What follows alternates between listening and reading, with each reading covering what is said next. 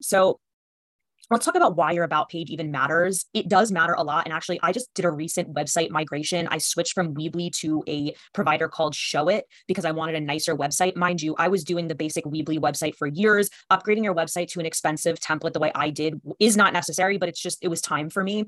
And my about page was literally under construction for months. And then in preparing this presentation for you guys, I was like, I cannot teach on about pages unless I go and write my own damn about me page. So I went and wrote mine and I feel so relieved. It's up there.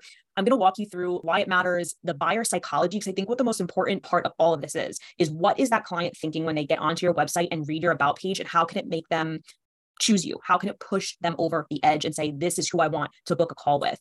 Welcome to the Paid Copywriter podcast for free thinkers and introverts who just don't fit the nine to five mold and want to break free and start a business of one. I share all of the tips, strategies, and behind the scene fails of how I transitioned from a nine to five career to freelance writing despite having no experience. So if you want to learn all things copywriting, persuasion, psychology, and marketing, make sure you subscribe or follow, whether you're listening to this on podcast or YouTube. I want to talk a little bit about storytelling because I don't like to get too flamboyant and extra in my copy on my website, especially because I'm in a B2B niche. I think it can sometimes be a red flag if you're like super over the top in your tone but this is actually the section of your website where you can let your personality shine through even if in your even if you're in a more stiff niche like I am which is B2B technology. So I'm going to talk about how we can incorporate storytelling. I'm going to show you how I used ChatGPT to write my about page and I think that's going to be really helpful because it can be really intimidating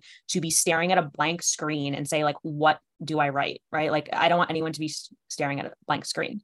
So here's why it matters with freelance copywriting, especially now with AI and all this craziness, this is a trust game. It's really your ability to go from online to in person and establish that credibility and make this client want to work with you. It's where you get to, you know, share your experience, your background, really establish yourself as credible because think about it like this. Up until this point, yeah, they're reading your website, maybe they're seeing visuals, everything seems great, but really all your other pages like your homepage your service pages they can find that on any other writer's website and they're going to find that on other writers websites. They're going to see that you offer blog posts and website copy and this and that and hey contact me. But your about page actually differentiates you and allows you to share allows you to establish that connection share a bit about yourself because when people are about to pull the trigger and work with you they're like okay yeah yeah i see you do this i see you do this nice testimonial this looks great. But who are you in this world and why did you decide to do this what made you want to become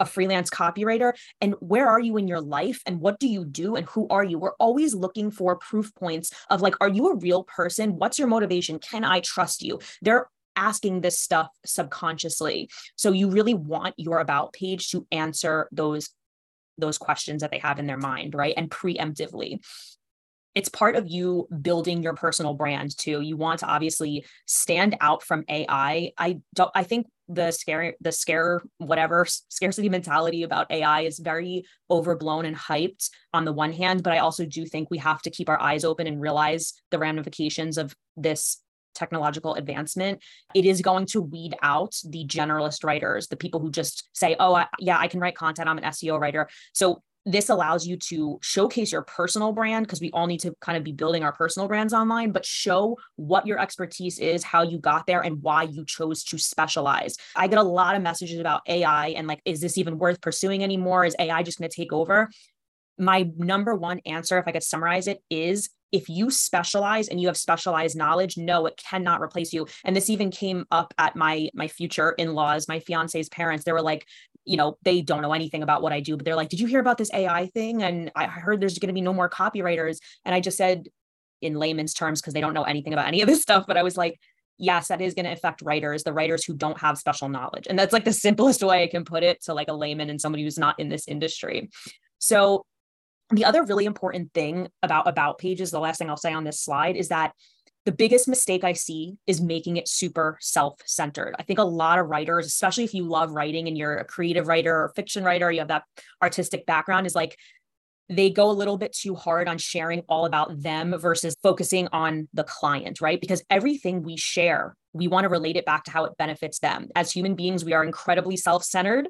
And every time we read something or consume something, we're wondering what we can take away from it, what we can get for, like from it. So if I see that you were a little girl in the treehouse and used to journal, I need to understand how that's going to impact my business or else just don't share it. So I want to share today how we can strike the balance between sharing about ourselves, but also making it relate back to the client and how it's going to benefit them. Now, if you want to know the story about how I actually got on LinkedIn and built my freelance business step by step, you're going to want to download my LinkedIn guide below. I tell you a little bit about how I transitioned and replaced my nine to five income with a freelance income. It's a free downloadable guide for you, and you can learn how to set yourself up on LinkedIn step by step. See ya.